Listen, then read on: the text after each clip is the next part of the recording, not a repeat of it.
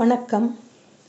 இன்று நாம் கேட்கப் போவது புதிய தமிழ் சிறுகதைகளின் தொகுப்பிலிருந்து ஒரு கதை, எழுதியவர் அம்பை.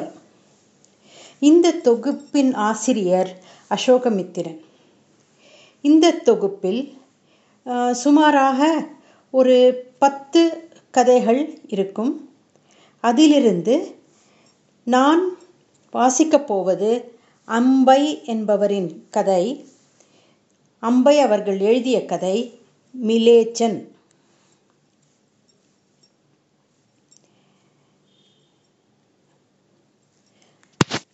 அம்பை அவர்கள் எழுபதுகளில் எழுச்சி பெற்று வரும் பெண்ணினத்தின் முக்கிய குரல்களில் ஒன்றாக அறியப்பட்டவர். இவருடைய இயற்பெயர் சி எஸ் லக்ஷ்மி. இவர்கள் ஆங்கிலத்தில் எழுதும் பொழுது இவர் சி எஸ் லக்ஷ்மி என்று எழுதுபவர். தமிழில் இவர் அம்பை என்ற பெயரில் எழுதுபவர்.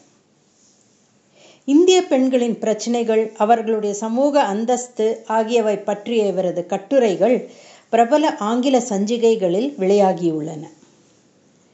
இன்று நாம் இந்த அவருடைய கதை மிலேச்சன் என்பதை நான் வாசிக்கப் போகிறேன். கேட்கலாமா? மிலேச்சன். ஊரின் ஒதுக்குப்புறத்தில் பிறரின் தொடல்களுக்கு அருகதையற்ற கீழ்ஜாதி ஆத்மாவாய் தன்னை உணர்ந்தான் சாம்பு. அந்த இடத்தில், அந்த சமயத்தில் அவனை சுற்றிலும் பேச்சு நடந்து கொண்டிருந்தது. அவன் பங்கேற்காததை பற்றி கவலைப்படாத பேச்சு. அவன் அங்கே இருந்த நாற்காலிகளில் ஒன்றாக இருந்திருக்கலாம். சவிதா அவளுக்கும் அவள் பெற்றோர்களுக்கும் இடையே உள்ள அபிப்பிராய பேதங்களை பற்றி பேசிக்கொண்டிருந்தாள். காலை சிற்றுண்டியின் போது அவர்களுக்கு, நான் பெரிய பிஸ்னஸ் எக்ஸிக்யூட்டிவை கல்யாணம் செய்து கொள்ள வேண்டும் என்ற ஆசை. எனக்கு அப்படி இல்லை. அறிவுபூர்வமாக நான் ஒருவனை விரும்ப வேண்டும். அவனுக்கு மற்றவர்களின் துன்பங்களில் பங்கேற்க துடிப்பிருக்க வேண்டும். அவனுக்கு ஏனோ அவன் தங்கை இந்துவின் நினைவு வந்தது. சவிதா, உனக்கு தேர்ந்தெடுக்க உரிமை இருக்கிறது. உன் அப்பா பெரிய வர்த்தகர். ஒரு அறிவு ஜீவியை நாடக்கூட உன் போன்றவர்களுக்கு தான் உரிமை. ஆனால் இந்து, அவள் காலையில் எழுந்து அம்மாவிடம் ஆயிரம் திட்டுக்கள் வா கேட்டவாறே இயங்கி, அவளே கஞ்சி போட புடவையை ஒன்றை உடுத்தி, குட்டி டிஃபன் பாக்ஸில் மத்தியானத்துக்கு வேண்டிய எடுத்துக்கொண்டு பஸ் பிடிக்க ஓடுவாள். பஸ்ஸில் இடம் விடும் முதல் ஆள் அவள் கவனத்தை கவர்ந்து விடுவாள். புன்சிரிப்பு பூக்கும் அவள் மனம் குளிர ஒரு ஆண் முகம் போதும். தர்க்க ரீதியாக இயங்குவது இல்லை அவள் மனம். அவள் வெறும் உணர்ச்சிகளின் கலவை. தியாகம், பாசம், தூய்மை, தேசபக்தி, அன்பு, காதல் போன்ற சொற்கள் அவள் மனத்தின் தந்திகளை மீட்டுபவை. அவளிடம் கல்யாணத்தை பற்றி பேசி ஒருவனை தேர்ந்தெடுக்க சொன்னால் அவள் மிரண்டு விடுவாள். காலம் காலமாய் அவள் வகுப்பை சேர்ந்தவர்களுக்கு இல்லாத, இருந்து பழக்கமில்லாத உரிமை அது. அவள் காதலித்தாலும் சினிமா கூட்டி போக, புடவைகள் வாங்கித்தர, அடிக்காமல் அன்பு செலுத்த அப்பாவிடம் வாங்கிய பெல்ட் அடிகளின் எதிரொலி. ஒருவனைத்தான் காதலிப்பாள்.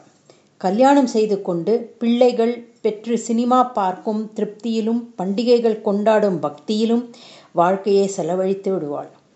தனக்கு தனக்கு நிராகரிக்கப்பட்டது எது என்பதை அவள் அறியமாட்டாள். அந்த மட்டும் திருப்தி. அவன் அதை உணரும்போதுதான் சிக்கல்கள். மதராசி இன்று ரொம்ப யோசிக்கிறார் என்று ஆங்கிலத்தில் கூறிவிட்டு சிரித்தாள் சவிதா. புன்னகை செய்தான் சாம்பு. ஒரு கொள்கைக்கு கட்டுப்பட்ட அறிவு ஜீவியை பற்றி என்ன நினைக்கிறாய் சாம்பு என்று கேட்டாள் ஆங்கிலத்தில். நான் கூட ஒரு கொள்கைக்கு கட்டுப்பட்ட அறிவு ஜீவிதான். என்னை பற்றி என்ன நினைக்கிறாய் என்றான் பதிலுக்கு. அவள் கடகடவென்று சிரித்தாள். நல்ல ஜோக் என்றாள். ஏன் என்றான். உன் கொள்கை என்ன என்றாள் உதடுகளை மடக்கி சிரித்தபடி.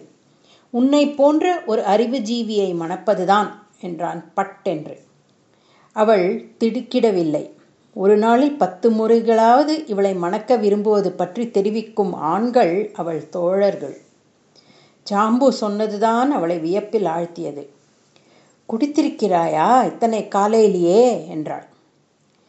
சாம்பு மேஜையை விட்டு எழுந்தான். சென்னை வீதிகளில் உலவும் மனிதர்களை வெறுத்து மூச்சு முட்டும் அத்தனை அதன் கருத்துக்களை ப பகி பகிஷ்கரித்து அவன் டில்லியை வந்தடைந்தான். ஒரு நாள் விடிகாலை எம்ஏ பரீட்சை முடிந்த நிம்மதியில் நடக்க அவன் கிளம்பினான் சென்னையில். கோலம் போட்டவாறே அவனை ஊடுருவி நோக்கும் சந்தியா. காதலை அவள் நம்புகிறாள். மண மடப்பெண் வயதுக்கு வந்து விட்ட தன் பேத்தியை மனதில் இருத்தி அவனை நோக்கும் எதிர் வீட்டு தாத்தா. யுகம் யுகமாய் சிகரெட் கடன் தந்த பெட்டிக்கடை நாயர். தெருவோரத்தில் எந்த கூச்சமும் இல்லாமல் எல்லாராலும் அங்கீகரிக்கப்பட்ட மண்ணில் புரண்டு சேற்றில் உழைந்து பக்கெட் பக்கெட்டாய் மூத்திரம் கொட்டும் எருமை மாடை மாடுகள். வளைந்து குறுகி பின் அகன்று மீண்டும் சுருங்கி கொண்ட கோலங்கள் பூண்ட அந்த வீதி எல்லாமே அந்த விடிக்காலை வேளையில் ஒரு அந்நிய கோலம் பூண்டன. திடீரென்று பெருங்கரம் ஒன்று அவனை தூக்கி அங்கே கொண்டு வந்து நிறுத்தியது போல தோன்றியது. அவன் சாம்பமூர்த்தி அல்ல. கள்ளிக்கோட்டையில் வந்திறங்கிய வாஸ்கோடகாமா போல் ஒரு மிலேச்சனின் கண்களோடு அந்த வீதியை நோட்டமிட்டான். அவனுக்கு மூச்சு முட்டியது. அவனுக்குரிய இடமில்லை அது என்று தோன்றியது. பாராக்கம்பா தெரு மரங்களின் நிழலில், இந்தியா கேட்டின் பரந்த புல்லில், பிஹெச்டி பட்டத்துக்கு படிக்கும் அறிவு ஜீவிகளின் சிந்தனையில் தன்னை கலந்து கொள்ள அவன் முயன்றான். ஹலோ சாம்பு, இன்னைக்கு வரா இல்லையா? மணி கேட்டான். எங்கே? இன்னைக்கு ஸ்ட்ரைக், காம்பஸ்க்கு போகணும். எதுக்காக ஸ்ட்ரைக்? விலைவாசி ஒசந்ததுக்கு எதிர்ப்பு தெரிவிக்க. அரிசி என்ன விலை விற்கிறதுன்னு தெரியுமா உனக்கு? டேய், பீர் விலை ஒசந்துன்னு ஒசந்ததுன்னா தானேடா உனக்கு உரைக்கும். இதோ பாரு, உன்னோட பேச எனக்கு நேரம் இல்லை. நான் பி பிஸியாக இருக்கேன். வரையா இல்லையா? வரேன். விலைவாசியை இறக்கு, இந்திரா ஒழிக, மாதாஜி முர்தாபாத், down with black marketeers and hoarders. சாம்புவை பாரேன், என்ன ஆக்ரோஷமாய் கத்துறான். இந்த மாதிரி சந்தர்ப்பங்களிலே தான் ஒருத்தனோட அடங்கி கிடக்கிற மூர்க்கத்தனம் வெளியே வருது. கூட்டத்திலே அவன் ஒருத்தன் ஆயிட்டான் இல்லையா? சாம்பு பக்கத்தில் வந்தான். காலையில் என்ன சாப்பிட்டாய்? என்ன விளையாடுறையா? சொல்லு. முட்டை டோஸ்ட், ஜாம், காஃபி, வாழைப்பழம். பைத்தம்பருப்பு கஞ்சின்னு கேள்விப்பட்டிருக்கிறாயா? ஏன்? அதுதான் எங்கள் வீட்டில் கார்த்தால சாப்பிட. மிராண்டா ஹவுஸில் படிக்கிறாளே உன் தங்கை, கெரோசின் கியூன்னா என்ன, அதில் நிற்கிற அனுபவம் எப்படின்னு தெரியுமா அவளுக்கு? நீ சொல்கிறது தப்பு சாம்பு. ஒரு விஷயத்தை பற்றி என் எதிர்ப்பை தெரிவிக்க கஷ்டப்படுறவனை நான் பார்த்து அதை புரிஞ்சுண்டா போதும். நானே அதை அனுபவிக்க வேண்டிய அவசியமில்லை. கேன்சரை ஆப்ரேஷன் செய்கிற டாக்டர் அதோட கொடுமையை பார்த்து புரிஞ்சுண்டா போதும். அவனுக்கே கேன்சர் வர வேண்டிய அவசியமில்லை. இது வியாதி இல்லை. இதுவும் ஒரு வியாதிதான், சமூகத்தை பீடிக்கிற வியாதி. அப்படியே வச்சுப்போம், நான் அதை அனுபவிச்சிருக்கேன். என் சின்ன தம்பிக்கு தூங்குறப்போ கதை சொல்கிறச்ச அதுதான் ராமராஜ்யம், ஒரே பாலும் தேனும் ஓடும், ரத்னங்கள் வீட்டிலே இறைஞ்சு கிடைக்கும் அப்படியெல்லாம் சொன்னால் ராமராஜ்யத்தில் கெரோசின் நிறைய கிடைக்குமோ அப்படின்னு அவன் கேள்வி கேட்குறப்போ எந்த பின்னணியிலிருந்து அது பிறந்ததுன்னு எனக்கு புரிகிறது. அம்மா கரண்டியை சாதத்தில் வைக்கிற போதே ரொம்ப சமத்தா, அம்மா எனக்கு பசிக்கலே, ஒரே ஒரு கரண்டி போதும்னு என் கடைசி தங்கை சொல்கிற போது அரிசி விலையோட பாரம் என் நெஞ்சிலே ஏறிக்கிறது. பக்கத்தில் நின்றவாறு சம்பாஷணையை கேட்டுக்கொண்டிருந்த சவிதா பெரிதாக சிரித்தாள். கோஷங்கள் மாலையில் முடிந்தன. மீண்டும் ஹாஸ்டலுக்கு வரும் வழியில் ஆரதி பானர்ஜி அவனுடன் நடந்து வந்தாள். மென்குரலில் ஆங்கிலத்தில் கூறினாள். உங்கள் கருத்துடன் எனக்கு உடன்பாடுதான், ஏனென்றால் நீங்கள் கூறும் அனுபவங்கள் என் வீட்டில் புதிதல்ல என்றாள். நீ பிஹெச்டி செய்யாமல் வேலைக்கு போயிருந்தால் உன் வீட்டிற்கு அது பயன்பட்டிருக்கும் இல்லையா? அவள் புன்னகை செய்தாள். ஆமாம், ஆனால் என் கனவுகள் என்னை இங்கே அழைத்து வந்தன. எந்த மாதிரி கனவுகள்?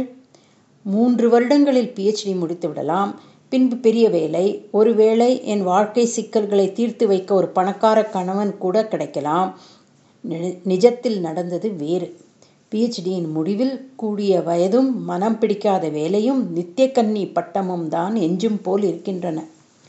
உன் மனசுக்கு பிடித்த யாரும் இங்கில்லையா? அவள் அவனை திரும்பி பார்த்து சிரித்தாள். பட்டென்று சொன்னாள். என்னிடம் உள்ள மொத்த புடவைகள் ஐந்து. புரியவில்லை.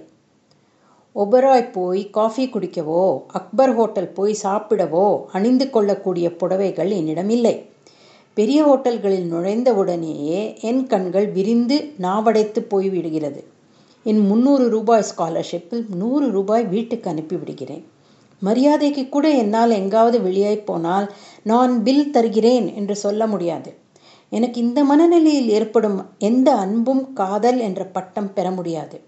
அது சுயநல எண்ணங்களோடு திட்டமிட்டு பின் நடைமுறையில் செய்யப்படும் வியாபாரம்தான். காதல் என்ற சொல்லுக்கே நம் வாழ்க்கை முறையில் இடம் இல்லை. இது குறிப்பிட்ட சிலரின் ஏகபோக உரிமை. ம் ஒரு நிமிஷம் என்று அப்பால் சென்றாள். ஏய் சாம்பு, ஆரத்தியிடம் ஜாக்கிரதை, அவள் ஒரு கணவனை தேடிக்கொண்டிருக்கிறாள், விழுந்து விடாதே பின்னால் கனைத்தாள் ஆரத்தி. ஆரத்தி, நான் ஒன்றும் பரவாயில்லை கோவிந்த். நீ டெல்லியின் நாற்று சந்த் நாற்ற சந்த சந்துகளில் விளக்கு கம்பம் புடவை கட்டி கொண்டு வந்தால் கூட பின்னால் போகிறாய் என்று கேள்விப்பட்டேன். நான் உன்னை விட தேவலை இல்லையா? கோவிந்துக்கு பலமான அடிதான். அதன் பின் மௌனமாகவே நடந்தனர். ஹாஸ்டலில் இந்துவின் கடிதம் வந்திருந்தது.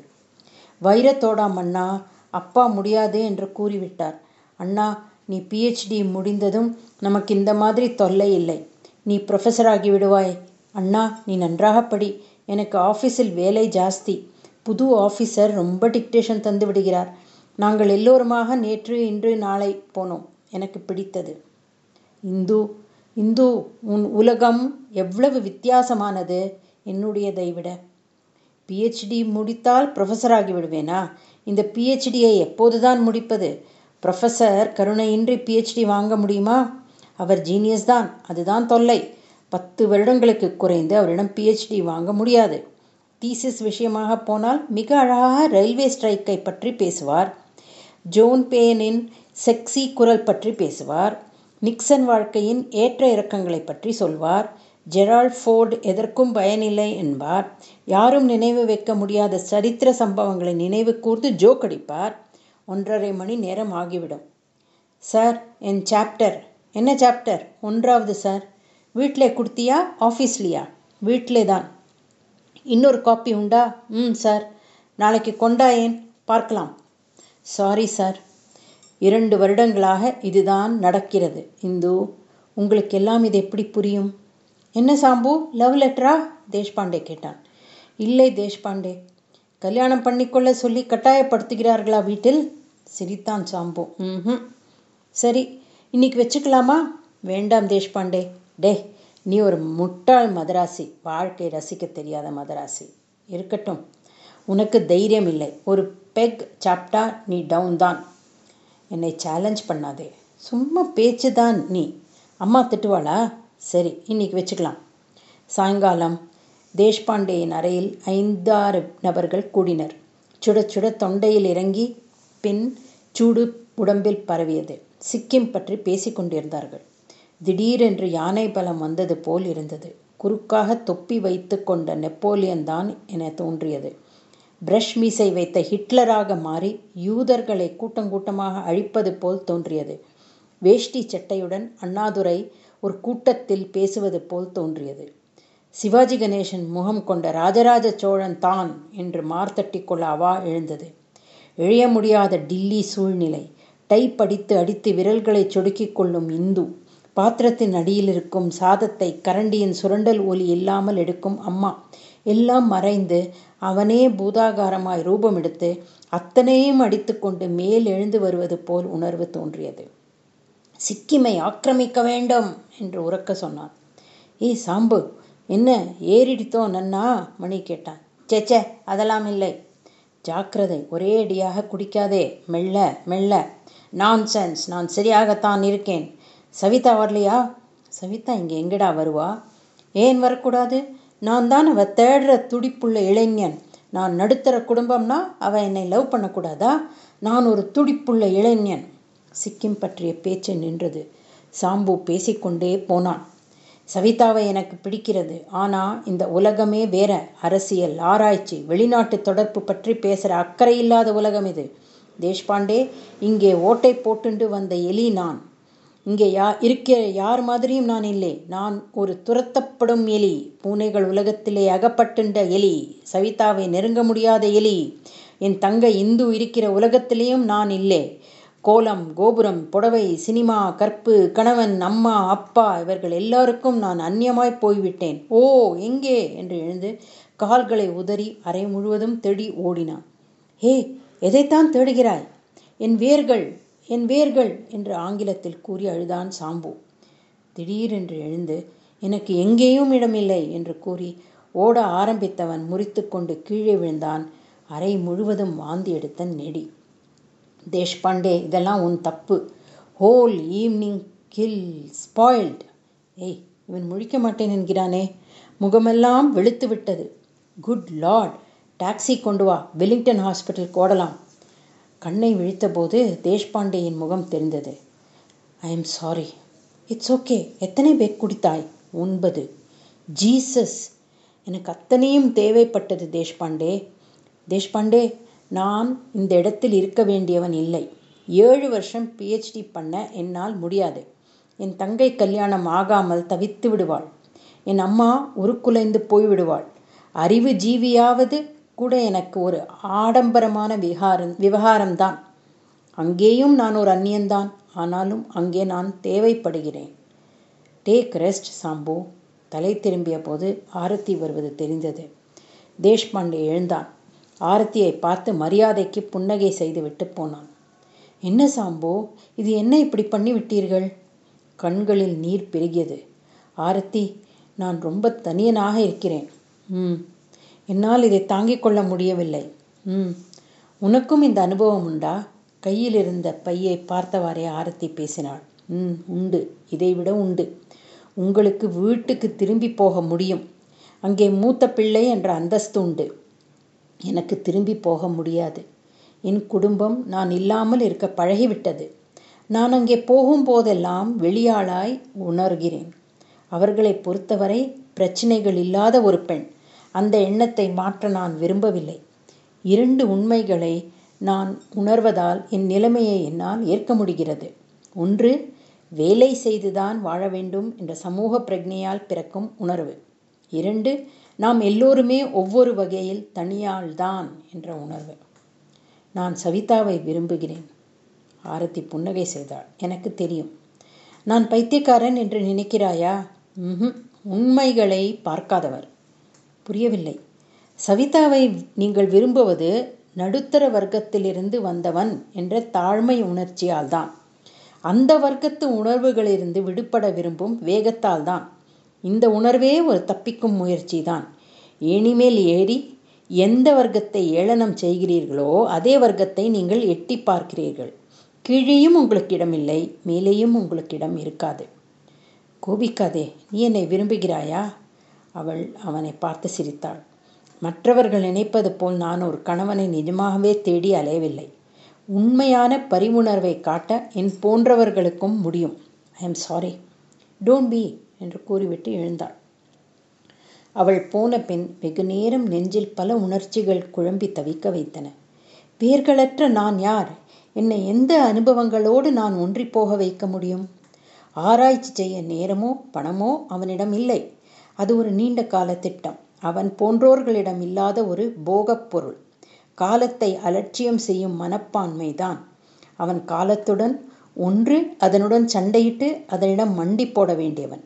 இல்லாவிட்டால் இந்துவின் வாழ்வு குலைந்துவிடும். தம்பியின் எதிர்காலம் இருளடையும். எங்கும் புகுந்து எப்படியும் வாழும் எலிகளில் அவன் ஒருவன். புரிந்தது. ஆனால் ஏற்க முடியவில்லை. குப்பை தொட்டியின் மேல் மல்லாக்கப்படுத்து இறந்து காக்கை தன் வயிற்றை குத்தி சதையை பிடுங்கும் எலியாய் தன்னை உணர்ந்தான். அவன் வித்தியாசமாக எதையும் செய்ய முடியாது. அவனுக்கு நிக நிராகரிக்கப்பட்ட உரிமை அது. அவன் எதிர்வீட்டு சந்தியாவை மணக்கலாம். அவளுடன் நல்ல கணவனாக படுக்கலாம். அவள் மேல் ஆதிக்கம் செலுத்தலாம். குழந்தைகள் பெற்றுக்கொள்ளலாம். பணம் இல்லாமல் தவிக்கலாம். ரிட்டையர் ஆகலாம், இறக்கலாம்.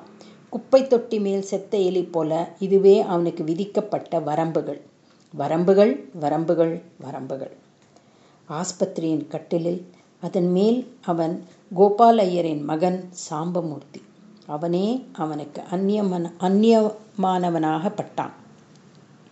அவன் திரும்பி போவான். கோலங்களின் ஓரமாக எருமைகளை தாண்டி அந்த தெருவில் நடப்பான். ஆனால் அதுவல்ல அவனிடம். அத்தெருவின் மண். அதன் மீது பஸ் பிடிக்க ஓடும் இந்து. சைக்கிளில் போகும் அப்பா, புத்தகப் பையுடன் போகும் தம்பி, எல்லோரும் எலிகள். பொந்து போட ஓடும் எலிகள், வரம்புகளை கட்டிக்கொண்டு அதனுள் ஓடும் எலிகள்.